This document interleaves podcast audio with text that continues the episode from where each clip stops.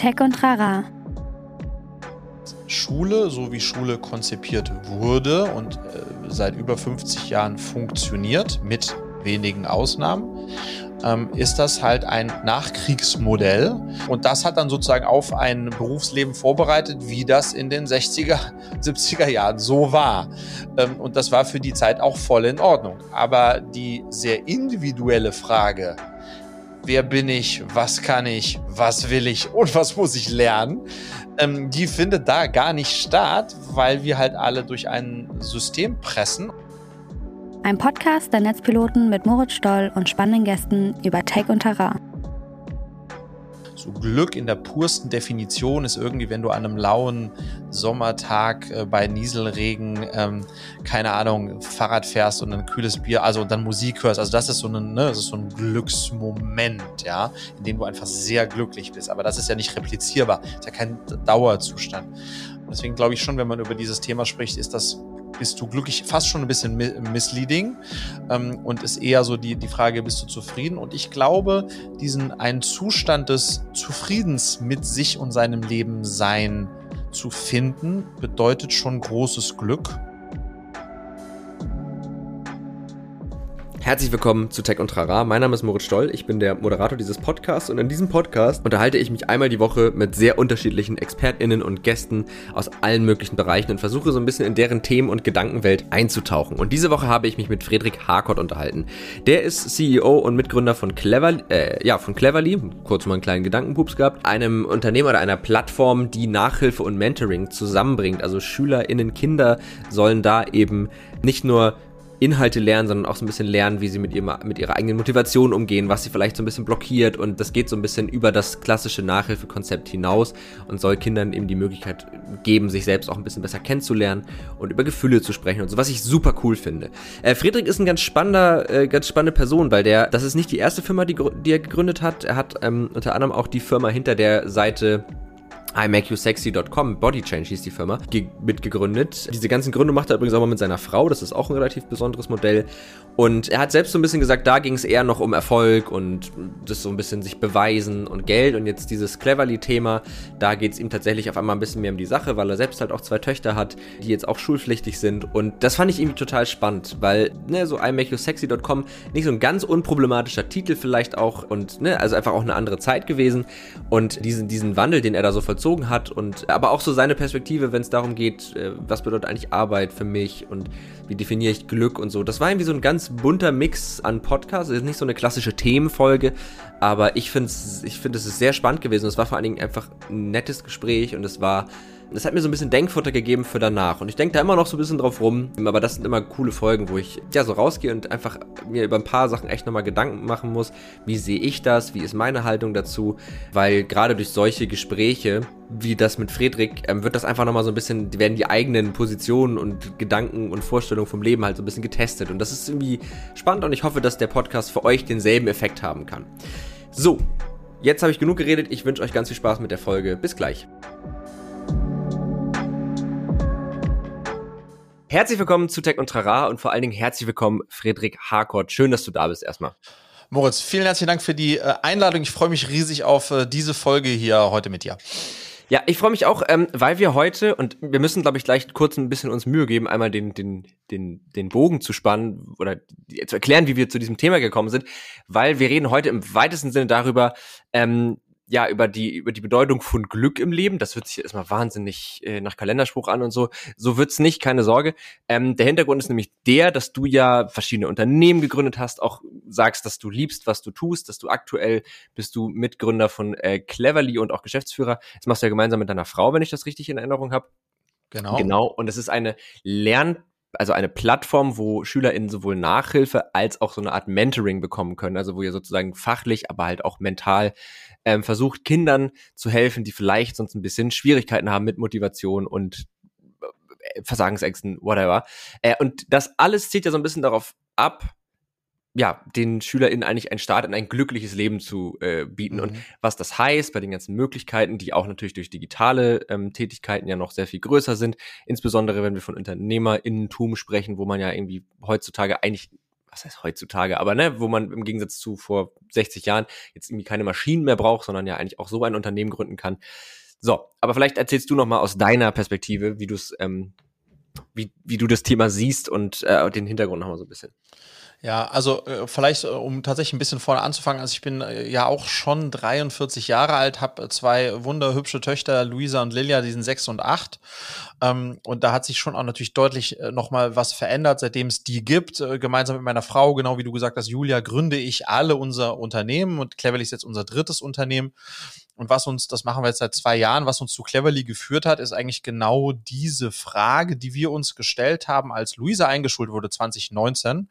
Das war 20 Jahre nachdem ich Abi gemacht habe, 99. Mhm. Bin ich zurück an meine alte Schule gegangen, habe mir angeschaut, ähm, was hat sich eigentlich verändert in den 20 Jahren, um dann festzustellen, oh shit, viel zu wenig. Das bedeutet ja ultimativ, dass die, weil die Arbeitswelt sich so stark verändert hat, dass äh, Schule unsere Mädels ganz praktisch nicht wirklich aufs Leben, Berufsleben vorbereitet und insbesondere bei der einen meines Erachtens so wichtigen Frage unterstützt, nämlich herauszufinden, wer bin ich, was kann ich, was will ich und was muss ich eigentlich noch lernen, um eines Tages mal das zu machen, was ich mich wirklich erfüllt und diese, sage ich mal, Erfüllung zu finden in der Tätigkeit, ja, ist etwas, was mich persönlich auch total antreibt. Ich liebe es, Unternehmer sein zu dürfen. Mhm. Ähm, und, und, und das erfüllt mich. Und das, da habe ich natürlich gebraucht, um da hinzukommen und das herauszufinden, dass das das ist, was meins ist, äh, weil es auch meinen Fähigkeiten und, und, und, und, und Veranlagungen entspricht. Mhm. Ähm, und so versuchen wir jetzt mit Cleverly im Mentoring eben äh, in, mit der Unterstützung von vielen tollen Mentoren und Mentorinnen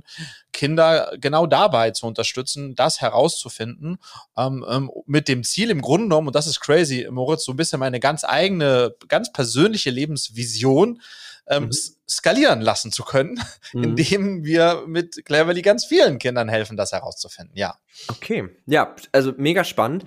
Ich habe direkt ganz, ganz viele Fragen jetzt im Kopf. Also eine hast du gerade implizit schon beantwortet. Meine erste Frage ist, warum du das eigentlich überhaupt liebst, Unternehmer mhm. zu sein. Also warum erfüllt dich das? Da hast du jetzt schon gesagt, vielleicht ist das auch nur ein Teil der Antwort weil es ähm, deinen Fähigkeiten entspricht. Das wird sicherlich damit reinzählen, aber also vielleicht trotzdem stelle ich die Frage ja. trotzdem mal, warum liebst du das denn? Ja, äh, total. Also das, ist eine, das ist eine gute Frage und das ist, ist ähm, der, ich glaube, der Hauptgrund, warum ich es liebe, Unternehmer sein zu dürfen, ist, weil ich es liebe, zu sehen oder mit daran aktiv mitzuwirken, wie aus einer Idee Wirklichkeit wird, die mhm. dann Impact oder die dann sozusagen was verändert. Mhm. Ähm, und das ist ja genau das, was man als Unternehmer oder Unternehmerin macht.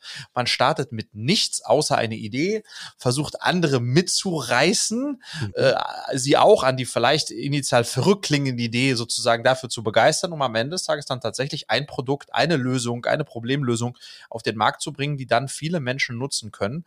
Und mhm. dieser Prozess im Team, das zu schaffen und dann das Erschaffene zu sehen, von jetzt auf gleich, das ist, das treibt mich so unglaublich an. Ähm, ähm, und das ist das, was mich so glücklich macht am, am Unternehmer sein, wenn du so möchtest, ja. Mhm. Okay, ja, kann, also kann ich verstehen. Das hat ja auch irgendwie sowas mit Selbstwirksamkeit zu tun. Ne? Also ja. man, man arbeitet dann irgendwas und am Ende hat es irgendeine Form von, von, von Impact oder irgendeine Form, ja, Impact ist eigentlich schon genau das Wort, was ich gesucht habe. Ähm, dann was ich aber auch gerade, also was auch so mein erster Reflex war, ist, ähm, ich habe vor einer Zeit ein Interview gelesen mit äh, Christoph Walz. Mhm. Und da ging es um seine, seinen Schauspielerberuf. Und ich, das hat mich gecatcht, weil irgendwie, ne, die nehmen ja meistens dann einen Satz und das wird dann die Überschrift, so arbeitet man ja in der Regel als Redakteur.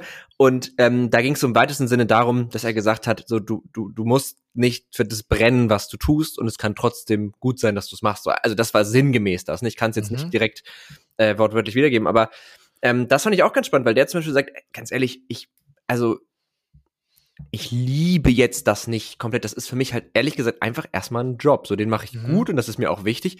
Und das finde ich irgendwie halt auch so spannend, weil das ist ja so genau, also es gibt ja eigentlich, gefühlt gibt es diese zwei Lager oder zwei ähm, Denkweisen. Die einen, die sagen, finde das, was du, was du, was du liebst, und dann musst du keinen Tag mehr in deinem Leben arbeiten. Mhm. Ich weiß nicht, ob du das auch so siehst, aber das zumindest passt es für mich zusammen. Und die andere Seite, die sagt, ein Job ist ein Job und äh, meine Erfüllung finde ich irgendwie in der in anderen Bereichen. Und ich, ich kann, ich weiß selber noch nicht, was wahr ist. Vielleicht ist auch vielleicht einfach keins von beiden absolut wahr und das ist einfach individuell. Wie, also, wie siehst du das? Ja, ich glaube, das, das führt uns zurück dann äh, zur Frage, die vielleicht auch noch die Frage heute werden wird, was macht dich eigentlich glücklich? Mhm. Und wenn es dich glücklich macht, zum Beispiel haben wir auch jetzt mehr und mehr Kolleginnen bei uns ähm, zu sagen, ich möchte viel reisen, deswegen liebe ich Remote arbeiten und ich liebe das heute da und morgen da und da zu sein. Und das ist das, was mich wirklich ultimativ glücklich macht. Dann passt das natürlich nicht zu so einem sozusagen, ich gehe all in und mhm. mache All-Nighter und bin äh, so, was ich tue. Mhm. Und das ist dann, äh, das ist dann eine Form des Glücklichwerdens oder Seins in dem, sagen wir mal in diesem Beispiel jetzt des Reisens jetzt, wenn ich wirklich meinen Beruf, nämlich das Thema Unternehmertum äh, nehme, da würde ich sagen, das geht nicht ohne, dass du es volle Kanne liebst, weil du so viel Unmögliches möglich machen musst und das auch noch nicht im Sprint, sondern im Marathon. Mhm. Wenn da dein Antrieb nicht 100, äh, 100% Passion ist, dann, äh, weil, weil es vielleicht nur Geld ist oder irgendwas anderes, was nicht so nachhaltig ist, dann wirst du es nicht, wird es dir im Zweifelsfall nicht gelingen. Deswegen brauchst du es dafür schon. Aber, und das ist das, was mich an, an der Stelle ja glücklich macht. Aber es gibt andere Modelle, mhm. die tatsächlich sagen, nee, ich möchte maximal viel Zeit mit meinem Partner, meiner Partnerin, mit der Familie, mit was auch immer, mit meinem Boot, was ich ausbauen möchte, verbringen. Das macht mich glücklich. Und mhm. ich habe einen Job, der das finanziert. Voll in Ordnung. Das finde ich ganz spannend, weil ich hatte mal irgendwann einen Podcast mit äh, Anja C. Wagner, ist schon super lange her, ist irgendwie noch in, also vor der hundertsten Folge gewesen, weit, ich glaube vor der 40. sogar, also wirklich eine der ersten 20 Folgen. Und die hat sich so mit der Zukunft von Arbeit und Bildung beschäftigt. Und eine Sache, ähm, über die sie halt auch gesprochen hat, war so dieses Thema, dass du, wenn du, oder dass, dass wir halt Arbeit ist für uns meistens nur Erwerbsarbeit. Aber es gibt ja neben mhm. Erwerbsarbeit, also Gartenarbeit, die man privat gerne macht, ist trotzdem Arbeit. Wenn ich mich hinsetze und aus Spaß ein, weiß nicht, ein Bild male, ist das auch Arbeit. Es macht mir Spaß, aber es ist Arbeit. Und ähm, das finde ich, das finde ich dann halt irgendwie in dem Kontext auch mal voll spannend zu sehen. Ähm, auf der einen Seite beneide ich jemanden wie dich, der sagt, das, was ich, also die Arbeit, die ich mir aussuche, ist zufälligerweise auch noch eine Arbeit, von der ich gut leben kann. Das ist mhm. ja beim Unternehmertum, also voraussetzt man ist, das scheint so zu sein, ein guter Unternehmer, dann äh, kann man davon ganz gut leben. Wenn das natürlich, ne, dann ist das was anderes. Aber ähm, und wenn jetzt aber Leute halt, keine Ahnung, sagen wir wirklich gerne malen und das ist, man kann davon auch leben, aber ist natürlich nicht sonderlich einfach. Und das finde ich dann irgendwie halt auch immer spannend, so ähm, die Frage ist das sozusagen für jeden möglich, das mhm. zu tun, was er liebt. Und mhm. Ja, schau her, also ich bin da natürlich ein bisschen bias äh, und deswegen nicht sehr neutral oder objektiv bei der Frage. Ich, ich blicke da schon ehrlicherweise ein bisschen drauf, wie auch auf die Schule. Ähm, mhm. Unsere Schüler und Schülerinnen verbringen 13.000 Stunden im Schnitt in der Schule. Ähm, genauso wie wir Menschen danach, äh, sagen wir im Schnitt acht Stunden am Tag oder so, fünf Tage die Woche, zumindest momentan noch, auch unglaublich viele Stunden einfach runterrocken, um mhm. was zu verdienen. Ähm, und genauso wie bei den Schülern und Schülerinnen, wo mein Ansatz wäre zu sagen, lasst uns doch schauen, dass wir so viele wie möglich von diesen Stunden, die nun mal passieren müssen, um was zu lernen, so zu gestalten, dass die maximal erfüllend, hm. ähm, individuell und so weiter sind und eben nicht sich, äh, ähm, nicht sich äh, als, als ja, grausam anfühlen, würde ich das in der Arbeit auch mir für ja. alle wünschen, dass es so Voll. ist. Ähm, dass das aber natürlich vollkommen richtig aufgrund von, von unterschiedlichsten auch Ausgangssituationen ähm, und Jobs, die nun mal, die man auch nicht schönreden kann, ähm, ähm, ähm nicht überall gegeben ist, ist, ist, aber ich glaube, wenn man wenn man das schaffen kann. Und mhm. das ist auch oftmals so ein bisschen ein sich trauen. Ne? Es gibt viele, die sagen, auch von den Eltern geprägt, nee, mit Malerei kannst du nichts verdienen, mach das nicht.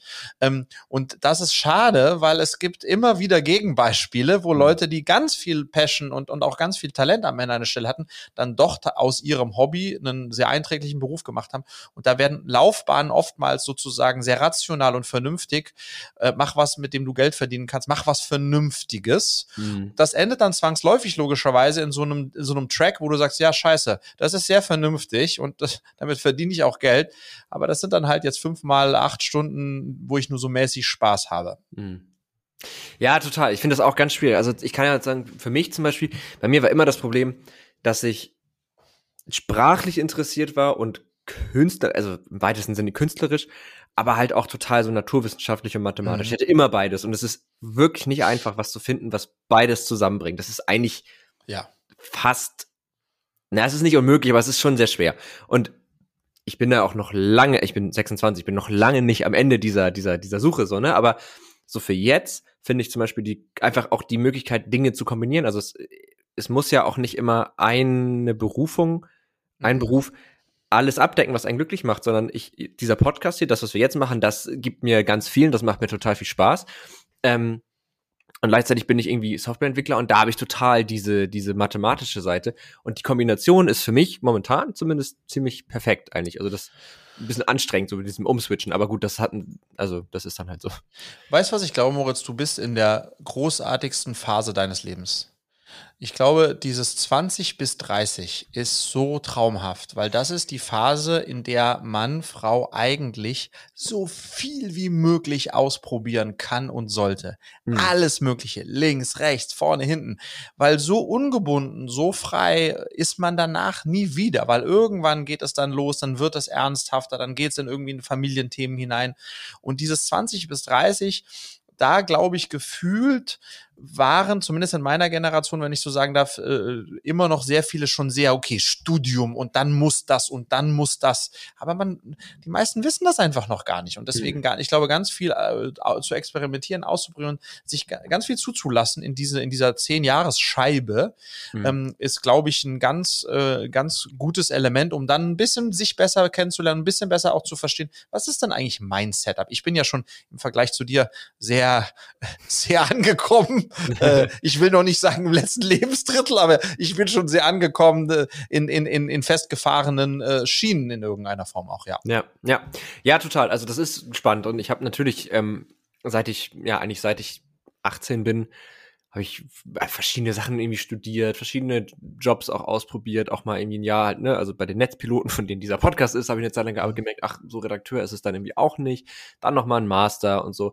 Also das ist schon, das ist schon spannend. Ich glaube aber, und das kriege ich auch bei viel mit, dass äh, diese Phase und dieses probiere jetzt ganz viel aus, das kann auch Druck machen tatsächlich. Also mhm. dieses, weil manchmal ist man auch so, ja, ich finde es eigentlich gerade ganz gut. so, mhm. muss ich ah, jetzt ja, okay. noch mal irgendwie in den Sack hauen oder kann ich auch mhm. das mal erstmal kurz machen? Und das ist zum Beispiel was, was mir, also was mir den Druck total genommen hat, ist zu sagen, klar, es ist natürlich, also bevor man irgendwie, wenn man sehr jung ist, also auch mit 20, 21, ich fand, ich fand es schon schwerer, jetzt einen Master zu machen mit, den habe ich angefangen mit 24, glaube ich, als irgendwie mit 20 den Bachelor anzufangen. Das, das waren schon mal noch mal ganz einfach finanzielle andere, ein anderes Level, ne? Mhm. Und zum Beispiel ist auch eine Verantwortung, die man hat. Aber das finde ich irgendwie ganz spannend, ähm, dass wenn man sich halt auch überlegt, dass das muss ja auch nicht enden. Also zum Beispiel dein Beruf würde ich jetzt mal unterstellen, ist ja in sich schon ein Beruf, in dem man ständig mit neuen Situationen ja. konfrontiert wird. Und das könnte ich mir vorstellen, ist auch das Coole daran. Also, dass es ja. eben nicht Schema F abarbeiten ist.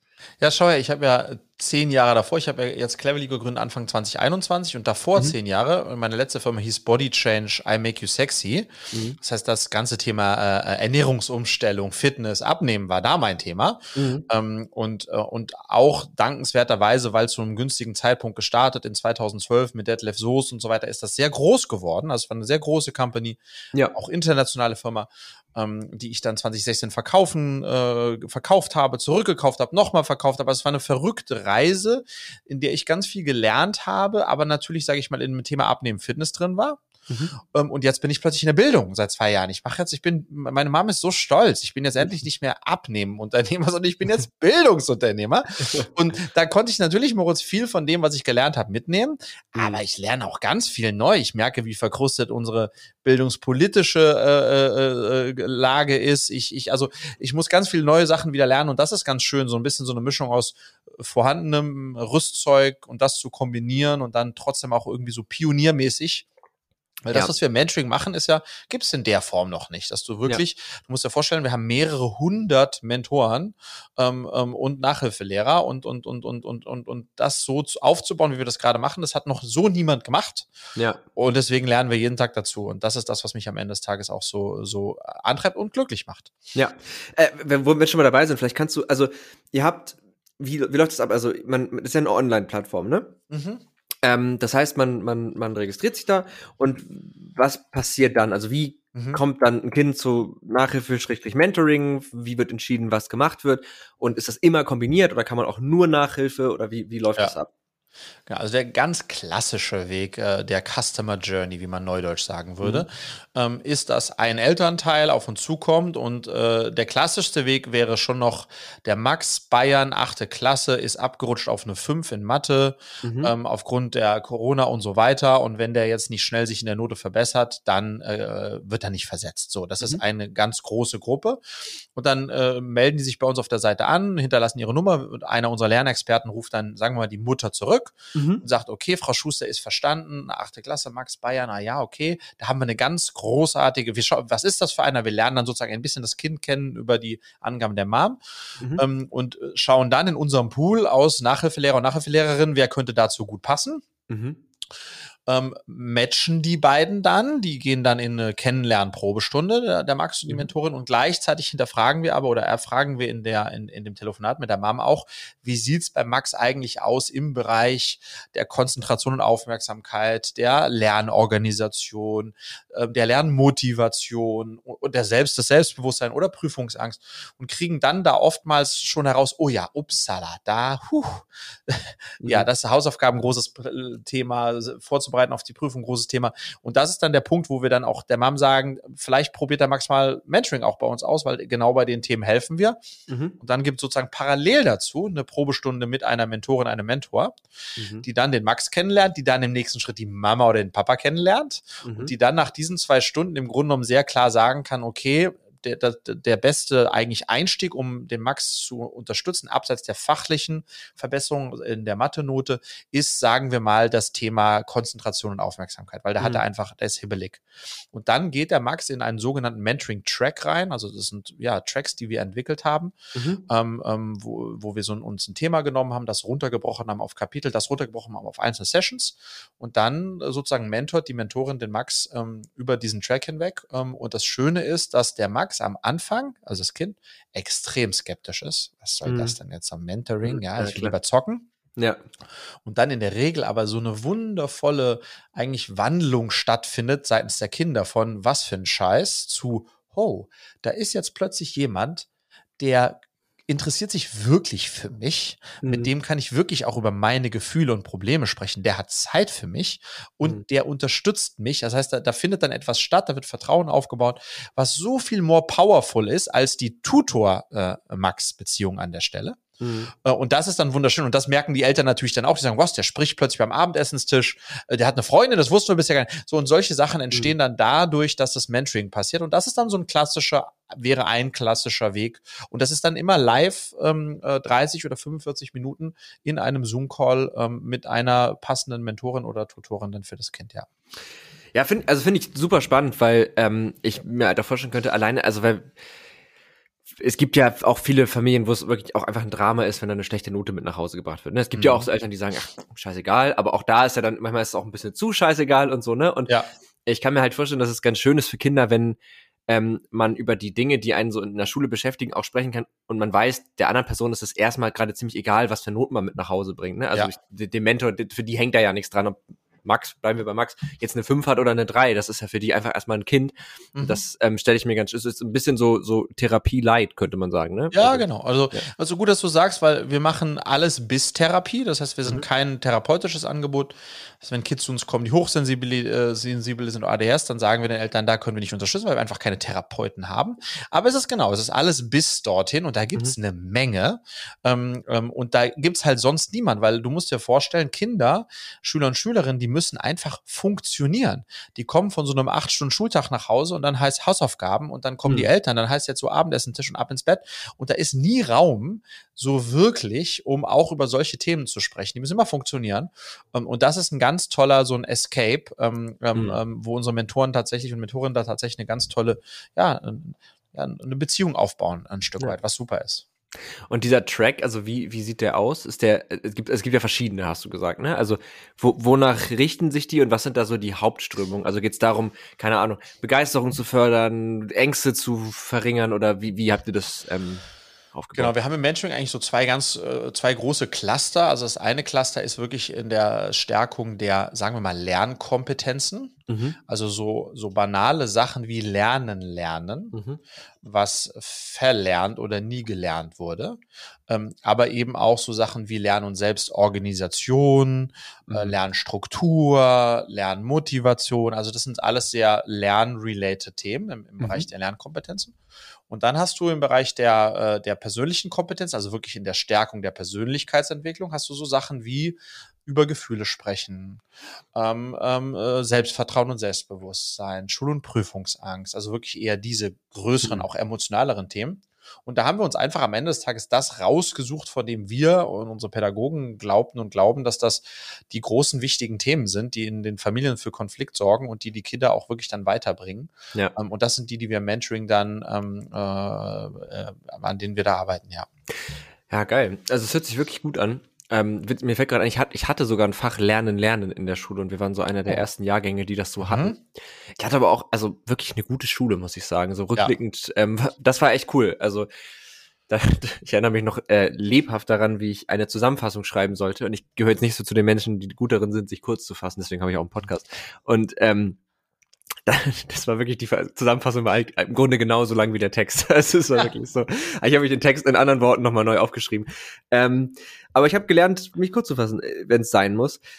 Hm, ich finde das aber auch deshalb cool. Ich äh, habe auch mich gerade erinnert, wir hatten zum Beispiel so bei uns, das war dann schon auf dem Gymnasium, in einer Klasse echt so zwei Mädels, die, wenn die halt aufgerufen wurden, die haben dann einfach nicht gesprochen. Also mhm ne, die haben noch, also noch nicht mal gesagt, ich weiß es nicht, sondern einfach komplett. Und da hatten wir teilweise Lehrer, die dann wütend geworden sind und so, ne? Und wenn man überlegt, ja, ja. dass natürlich, weil Therapie ist immer gleich Therapie, so, oh, ja, das genau. Kind ist krank, ne? Und ich finde es eigentlich ganz schön, wenn, wenn, wenn ein Kind nicht sofort krank oder mhm. das, das schwingt er ja immer so mit oder auch irgendwie ja. eine, eine Störung, ist ADHS zählt das als ein Defizit oder was auch immer, ne? Also wie neurodivers sein muss, damit man irgendwie Hilfe bekommt.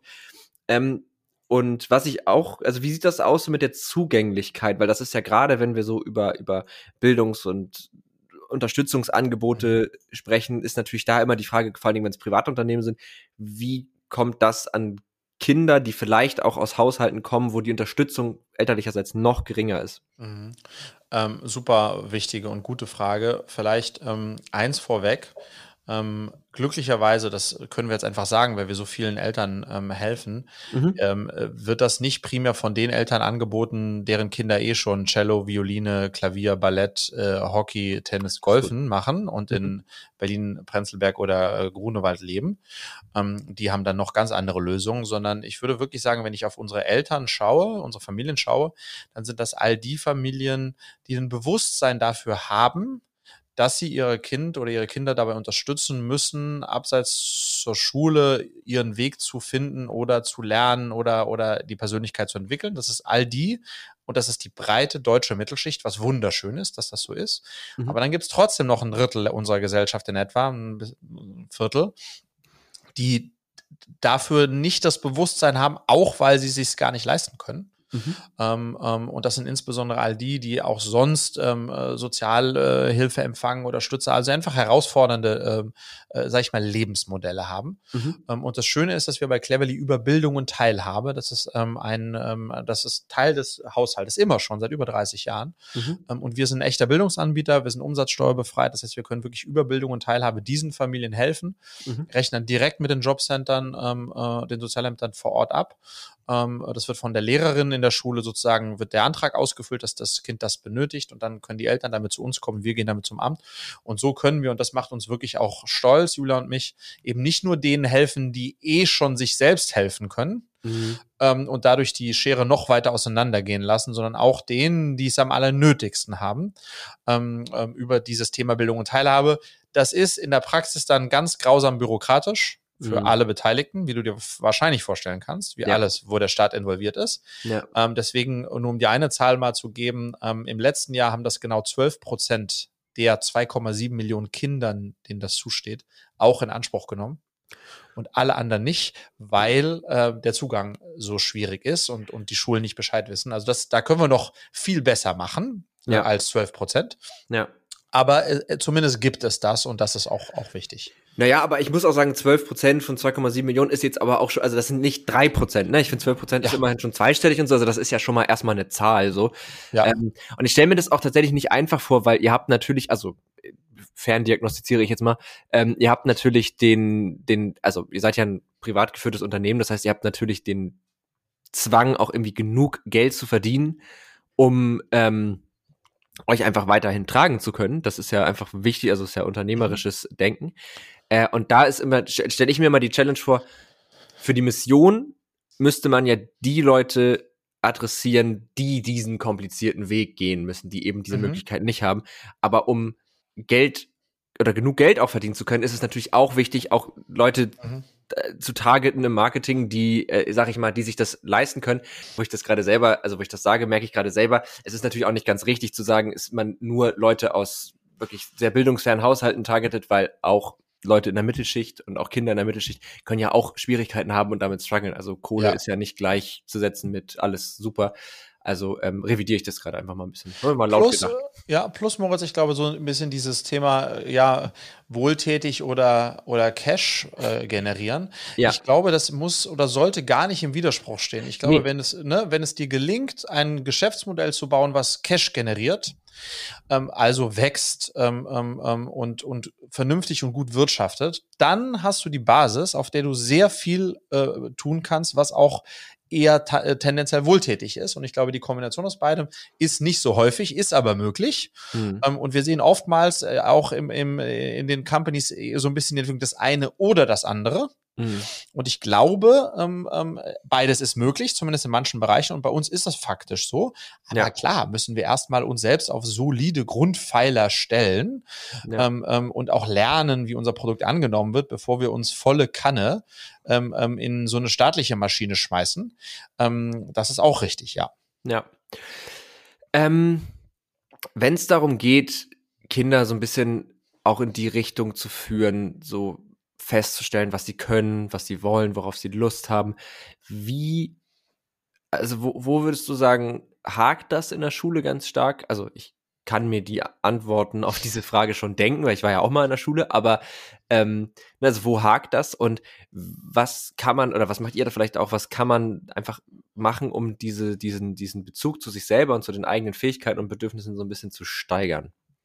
Ja, also ähm, äh, das Hauptproblem ist, dass Schule, so wie Schule konzipiert wurde und äh, seit über 50 Jahren funktioniert, mit wenigen Ausnahmen, ähm, ist das halt ein Nachkriegsmodell, was äh, unsere Kinder äh, dazu erziehen sollte, in arbeitende, also in sozusagen eher fabrikartige Jobs hinein zu konvertieren ähm, ähm, weil das das war, was in der Zeit wichtig war. Und dann hattest du eine gewisse Anzahl von Schulen und Lehrern und Lehrerinnen.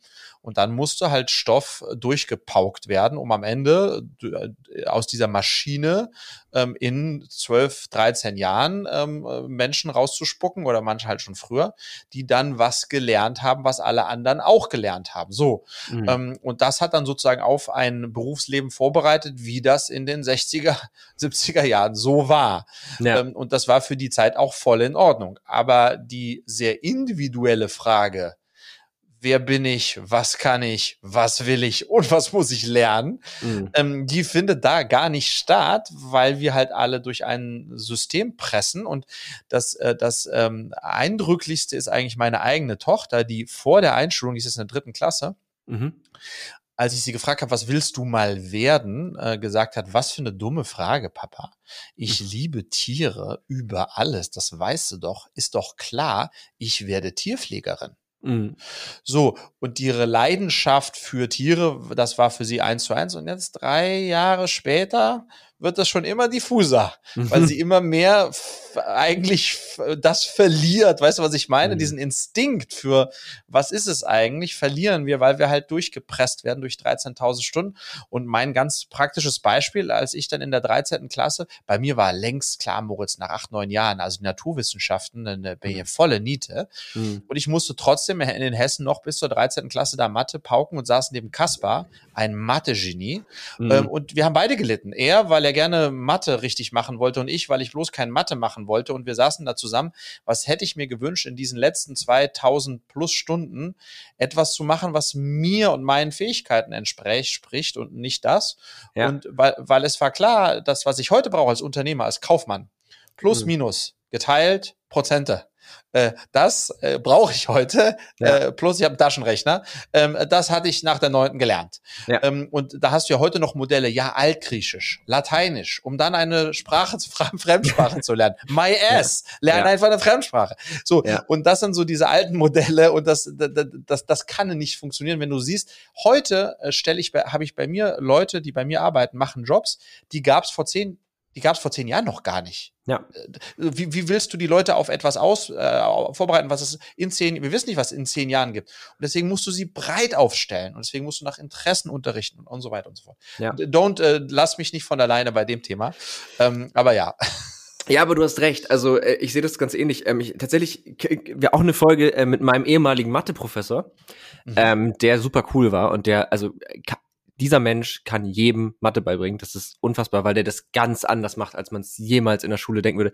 Und der hat auch gesagt, er findet, dass dieses Mathe in der Oberstufe zum Beispiel, er meinte, das ist Quatsch. Das ist Quatsch, dass das alle machen müssen, weil, wie du sagst, es gibt die, die haben da Bock drauf, die werden so oder so machen. Mhm. Und es gibt die, die sagen, ey, das ist einfach nichts für mich. Und warum die die ganze Zeit quälen, so, ne? Und das finde ich, ist ja, halt plus genau Boris Heng und die Argumente dann immer, ja, das ist gut fürs logische Denken. My ass fürs logische Denken. Ich kann auch andere Sachen machen, in denen ich logisch denken lerne, die nicht Mathematik sind. Also das, ja. Ja, und Schulmathematik ist auch, hat auch nichts mit logischem Denken zu tun. Mhm. Das ist so, so, da, hier ist deine Formel, wende die halt Stück für Stück an, das ist auswendig ja. lernen. Und na, also wenn es wenigstens das wäre, würde ich da ja sogar noch mitgehen, ja. aber das wird ja so gar nicht gemacht. Also das ist ja, ja. noch das, das, das absolut Bescheuerte daran.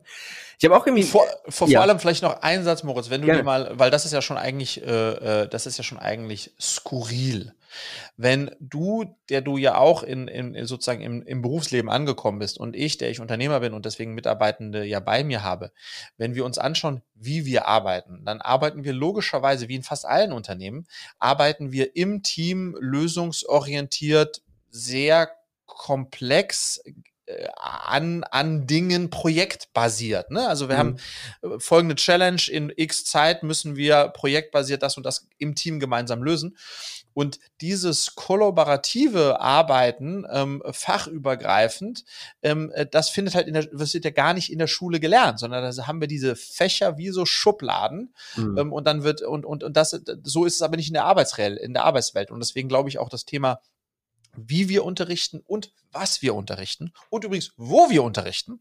Mhm. Das ge gehört alles hinterfragt, weil mein größter Gamechanger-Moment in meiner äh, schulischen Laufbahn war, als ich Betriebspraktikum in Hessen gemacht habe bei Odeon-Film Ein Fall für zwei, mhm. ähm, drei Wochen lang. Da habe ich den Produzenten von Ein Fall für zwei gesehen und den fand ich so cool mhm. äh, als Praktikant. Ich war, was machen Sie hier beruflich so? Und er hat gesagt, ich bin der Produzent von Ein Fall für zwei. Und dann, in dem Moment wusste ich für mich, das will ich werden. Ja. Und dann bin ich, bin ich da geblieben, bin an die Filmhochschule gegangen, habe in München an der Filmhochschule studiert. Das heißt, dieser, dieser, dieser, dieser Touchpoint außerhalb der Schule hat mir einen viel größeren Drall in Richtung gegeben, ja. als die vielen Jahre im Schulgebäude. Ja, total. Also bei, bei mir tatsächlich ganz ähnlich. Ich wurde eigentlich immer so auf dieses sprachliche, künstlerische so getrimmt. Das kannst du doch gut, das liegt dir und so. Dann habe ich irgendwie also da, da, tatsächlich hat damit auch niemand gerechnet, als ich da meinte, ja, ich studiere jetzt Informatik, weil alle so dachten, ja, du machst doch was Künstlerisches. Und ich dachte mhm. so, nee, ich irgendwie keinen Bock drauf. Und es war die absolut richtige Entscheidung für mich, ne? Also, weil ich da gemerkt habe, ja, aber das, da, das gibt mir irgendwie richtig viel. Ich finde auch, also was ich zum Beispiel ähm, am, am Lernen und was ich auch an meinem Beruf mag, ist, ich will was machen und ich gucke mir dann an, was brauche ich dahin. Mhm. So, das ist als Softwareentwickler zum Beispiel gerade für dieses Thema VR, AR, ist das halt der Alltag, ne? Also du, du, du hast eine Idee, du willst was umsetzen und du suchst dir dann deine Tools zusammen und da musst du manchmal auch was lernen und dann sitzt du da auf einmal und guckst dir einen Kurs über irgendwie, weiß ich nicht, Differentialgleichung an, was du, mhm. ne, hast du bis zu dem Zeitpunkt nicht gebraucht, jetzt brauchst du es und dann hast du auch eine Motivation, es dir irgendwie drauf zu schaffen, weil du ja Bock hast auf das, was am Ende hinten bei rauskommt, aber so dieses luftleere, ich lerne das jetzt einfach, weil es mir irgendwie so gegeben wird. Da stimme ich dir voll zu. Das ist, äh, das ist einfach weird. Und weißt du, was spannend ist? Du hast ja eingangs äh, gesagt, ich habe ja Anfang diesen, dieses Jahres ein verrücktes Experiment gemacht, wo mhm. ich wildfremde Menschen, und das mache ich ja immer noch, wildfremde Menschen, denen ich in der Straße begegne, da zücke ich mein Handy und frage sie, bist du glücklich? Mhm. Und dann sagen die ja oder nein. Und die, wenn die die ja sagen, sage ich, okay, warum bist du glücklich? Und dann erzählen sie mir, was sie glücklich macht. Und meine abschließende Frage ist dann immer, was würdest du Menschen empfehlen, die es vielleicht schwer haben, glücklich zu sein? Mhm. Und ich habe jetzt plus 100 Menschen ähm, ähm, äh, in den letzten zehn Monaten diese Frage gestellt mit Kamera. Mhm und habe ganz viel dabei lernen dürfen. Also zum einen habe ich lernen dürfen, dass nur gut ein Drittel der 100 glücklich waren und die anderen nicht. Ich habe übrigens nur die Glücklichen auch publiziert, also veröffentlicht. Mhm. Äh, und ich habe festgestellt, dass das, was die Glücklichen alle gemein haben, ist, dass sozusagen von außen drauf geschaut, sie sehr wenig haben, was sie glücklich macht, aber das sind dann die wirklich wichtigen Dinge und die oftmals überhaupt nicht monetären, sondern höre ich immer wieder in der Familie, in der ich Rückhalt finde, Freunde, mhm. einen Job, der mich äh, erfüllt und ein tolles Hobby. Also das sind so die Elemente und da ist dann ganz egal, was für ein Auto die fahren oder was für eine äh, Uhr die tragen. Also diese ganzen Sachen schwingen da alle nicht mit und das ist eigentlich richtig schön und zu sehen, wie dann diese Menschen das für sich herausgefunden haben ganz unabhängig von dem, was sie mal in der Schule gelernt haben. Ähm, das, das macht lustigerweise, hat mich und macht mich beim Fragen mhm. nach der Frage, ob sie glücklich sind, auch wiederum glücklich. Also es ist eine ganz, eine ganz spannende, ähm, ja, fast schon Dokumentation jetzt, die ich da gemacht habe. Mhm. Na, das ist ja, es ist ja auch richtig so ein TikTok. Ding, ne? Also so diese, ja. diese, diese Dokumente. Es gibt ja, glaube ich, auch im, im Englischen auch und so das. Ich kenne diese Videos. Ähm, da hatten wir ja auch im Vorgespräch kurz drüber gesprochen, weil ich das ganz spannend finde, die Frage, Würdest du sagen, dass das Ziel im Leben ist, glücklich zu sein? Und was heißt denn dann glücklich sein? Also, mhm. vielleicht machen wir es andersrum. Was heißt für dich glücklich sein? Und würdest du sagen, das Ziel im Leben ist, glücklich zu sein? Ja, ich glaube, wenn man das wirklich, und ich liebe das, wenn man da jetzt mal einsteigt in dieses Rabbit Hole, dann ist mhm. natürlich sozusagen, was ist denn Glück und was ist denn eigentlich Zufriedenheit? Und mhm. ist das, liegt das nicht sehr eng beisammen? Weil ich glaube, so Glück in der pursten Definition ist irgendwie, wenn du an einem lauen Sommertag äh, bei Nieselregen, ähm, keine Ahnung, Fahrrad fährst und ein kühles Bier, also und dann Musik hörst. Also das ist so ein, ne, das ist so ein Glücksmoment, ja, mhm. in dem du einfach sehr glücklich bist. Aber das ist ja nicht replizierbar, ist ja kein Dauerzustand. Ja. Deswegen glaube ich schon, wenn man über dieses Thema spricht, ist das bist du glücklich, fast schon ein bisschen misleading mhm. ähm, und ist eher so die, die Frage, bist du zufrieden? Und ich glaube, diesen einen Zustand des Zufriedens mit sich und seinem Leben sein zu finden, bedeutet schon großes Glück. Ja. Weil dann ist man nicht so rastlos ähm, und hat in irgendeiner Form so seine Mitte gefunden, auch wenn das jetzt esoterisch klingen mag. Nee, ähm, aber und das, glaube ich, macht schon sehr glücklich. Ähm, ähm, ähm, und das hat wiederum, glaube ich, ganz wenig mit dem zu tun, was andere von mir denken wollen oder sehen, sondern mhm. ganz viel damit zu tun, äh, herauszufinden, was ich selbst eigentlich für mich als, als richtig und wichtig und gut empfinde und das ja. auch zuzulassen. Und das ist dann schon, das würde ich schon sagen, ist ein sehr erstrebenswerter Zustand, ja. Ja, da gehe ich voll mit. Also ich finde nämlich genau diesen Punkt spannend, diesen Unterschied zwischen Glück, was man ja manchmal so mit Hochgefühl und wow, mhm. ne, also, also im Urlaub, da fühlt man sich mal sehr glücklich mhm. und, und, und, und dieser Zufriedenheit. Und das finde ich spannend, weil ich, ne, ich bin jetzt 26, das ist, und ich habe, würde ich sagen, jetzt erst so langsam das erste Mal so Momente, wo ich dachte, ah, so fühlt sich Zufriedenheit an. Also so, mhm. ne, ich finde ich finde auch die Phase ja sehr spannend, wo man eigentlich immer nach irgendwas strebt und und so, aber so Inseln von Zufriedenheit zu sagen, oh, jetzt gerade ist mal einfach alles erstmal so okay, wie es ist, das ist auch mhm. geil. Das fühlt sich schon richtig geil an, so, ne? Also so, kommt immer mehr, Moritz. Trust ja. me, kommt immer mehr.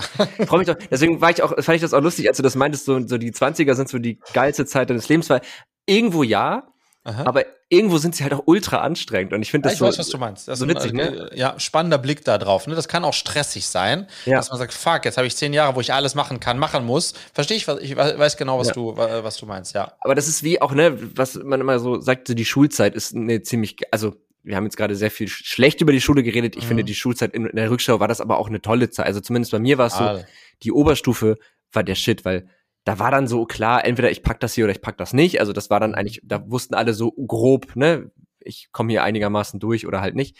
Und dann hattest du halt deine Freunde da, dann, ja. ne, und wenn du da auch ein bisschen Glück hattest, ich glaube, da gab es auch viele, für die war das ganz schlimm. Ich will das jetzt auch nicht verallgemeinern. Für mich war es tatsächlich die beste Zeit, ähm, wo ich da irgendwie meine Kumpels hatte. Und dann in der Oberstufe hattest du immer mehr Freiheiten. Und, mhm. und ich weiß noch, diese Phase, so kurz vorm Abi, wo so dieser Moment war, wir haben jetzt, wir sind fertig. Also wir haben die ja, Schule ja. durchgespielt. So, es gibt nichts mehr zu lernen. Wir müssen es jetzt nur noch einmal niederschreiben und dann ist gut. Das war geil. Ja, ja, total toll. Ja, total toll. Und dann jetzt in der Phase, in der ich unterwegs bin mit, mit Julia, meiner Frau, die ja, mit der ich jetzt auch schon zehn Jahre zusammen bin, mit der ich ja auch meine Firma oder unsere Firma führen darf und dann mit den Kindern und so, das ist schon auch nochmal ganz ähm, lustig. Vielleicht äh, da auch nochmal so aus einer anderen Perspektive für dich oder für euch. Es ist schon krass, wie ich in den ersten zehn Jahren, also zwischen 25 und 35, wo ich noch kinderlos war, mhm. war ich schon sehr auf der, auf der Jagd nach äh, Erfolg, ne? also so äh, wirtschaftlicher Erfolg. Ich wollte einen Exit mit meiner Firma machen. Ich wollte mir und allen anderen beweisen, dass ich ein unglaublich toller Unternehmer bin mhm. und habe schon sozusagen in diesem in diesem, in diesem, war ein Stück weit, es hat mir Spaß gemacht, aber es war schon auch so ein bisschen so ein Hamsterrad, mhm. mir und allen anderen zu beweisen, so. Und ähm, äh, spätestens seitdem dann die Kinder in unser Leben gekommen sind, die mich, egal ob ich abends erfolgreich oder unerfolgreich, wissen eh nicht, was der Unterschied nach Hause komme, mich so nehmen, wie sie sind, mhm. ähm, ist es herrlich ruhiger geworden. Und das überhaupt hat mir erst, glaube ich, ermöglicht, sowas wie Cleverly zu gründen, mhm. was natürlich gar im Vergleich zu dem Abnehmen-Thema kein monetäres ähm, äh, sozusagen äh, Grundantrieb hat, sondern wie ich äh, äh, vorne gesagt habe, ein sehr mhm. stark getriebenes über meine eigenen Töchter. Und ich glaube, auch da muss man erst hinkommen und da bin ich zumindest hingekommen. Mhm. Ähm, und das wiederum fühlt sich dann ganz gut an, ähm, weil man weiß, wofür man drin ist und man weiß auch, man hat das andere mal probiert. Und was für ein Auto ich dann jetzt fahre, ob das ein Ding oder ein Ding ist, macht ehrlicherweise nicht so den Unterschied. Ja, ich glaube auch, es kommt irgendwann so der Punkt, wo man merkt, Erfolg in wie auch immer geartet, ne? Das ist ja auch immer noch mal ein bisschen, für die einen ist es monetär, für die anderen ist es irgendwie, dass alle einen toll finden oder alles zusammen. Äh, wo immer der Punkt kommt, wo man das erste Mal merkt, ach so, das fühlt sich überhaupt nicht so geil an, wie ich dachte. Und dann mhm. fängt man irgendwie an, so ein bisschen so rumzusortieren. Ja, ich, ich kann das verstehen. Also ich habe keine Kinder, aber ich habe einen Hund und mhm. da ist es irgendwie auch so, ne, dass Hunde, denen ist ja wirklich völlig scheißegal, was du machst. So, die finden ja, ja. immer toll. Also du kannst auch irgendwie Fleischsalat mit den Fingern essen und das stört die nicht. Ja. So, ja. Also nicht, dass ich das tue, aber ich wollte ja. mal so, ich habe versucht, ein Bild zu malen. Ähm, ja, wir sind tatsächlich schon äh, am Ende der Folge angekommen. Ähm, ich fand es aber richtig toll. Ich finde, wir haben irgendwie ein richtig äh, lockeres Gespräch. Wir haben jetzt so ganz viele Themen gestreift, aber äh, gestriffen, mhm. aber ich glaube, was was wichtig ist, es ist klar geworden, was Cleverly ist. Das war mir jetzt irgendwie auch mhm. wichtig, weil ne, also das, ich finde es einfach ein spannendes Thema. Wir haben dieses, dieses Zufriedenheits- und Glücksthema, wo wir auch im Vorfeld drüber geredet haben, auf jeden Fall geschrieben. Genau, und ich glaube tatsächlich, also ich wäre jetzt eigentlich tatsächlich bedient so, also ich habe keine Fragen mhm. mehr jetzt gerade. Gibt es noch irgendwas, was du noch loswerden möchtest? Ähm, ich fand es äh, ehrlicherweise auch, Moritz, sehr äh, kurzweilig, dass jetzt ja. äh, das schon wieder vorbei ist. Das hat fast schon Lust gemacht, bei dem einen oder anderen The äh, Thema noch mal tiefer einzutauchen. Ähm, insofern ist es doch schön. Äh, ähm, ich habe mich sehr wohl gefühlt bei dir. Ähm, ähm, ähm, ich war glücklich hier und freue mich, äh, dass wir uns in dem Kontext auch kennengelernt haben. und freue mich auf diese gemeinsame Folge. und nein, es gibt nichts mehr zu ergänzen. Ja, vielen Dank. Also ich fand es auch sehr schön, dass du da warst. Und dann würde ich auch einfach sagen, ja, vielen Dank, dass du da warst und an euch da draußen natürlich nochmal, ähm, natürlich auch vielen Dank fürs Zuhören. Wir hoffen, dass ihr, wir irgendwie vielleicht auch so ein paar, dass es ein paar Denkanstöße gab. Ihr müsst ja auch nicht mit allem übereinstimmen, aber manchmal löst einem das ja bei einem nochmal so ein bisschen was aus. Falls ihr diesen Podcast mögt, dann helft ihr uns damit sehr, wenn ihr ihn abonniert, wenn ihr ihn bewertet, 5-Sterne-Bewertungen sind am besten und dann wird es immer weniger cool, je weniger Sterne es werden, ist klar. Ähm, auf iTunes und Spotify könnt ihr das machen und ansonsten, wenn ihr noch Fragen, Feedback, Kritik habt, wisst ihr ja, Kontaktdaten stehen in den Show Notes und äh, tech und trara.netzpiloten.de ist eigentlich so die einfachste Nummer. Und dann würde ich sagen, Friedrich, hau rein. Das sage ich sonst nie. Das ist ganz, fühlt sich ganz oh. falsch an. Ich wünsche dir noch einen schönen Abend und euch wünsche ich jetzt auch noch eine schöne Restwoche. Danke, Moritz. Servus. Ciao, ciao. Ciao. Tech und Trara, ein Podcast der Netzpiloten mit Moritz Stoll und spannenden Gästen über Tech und Trara.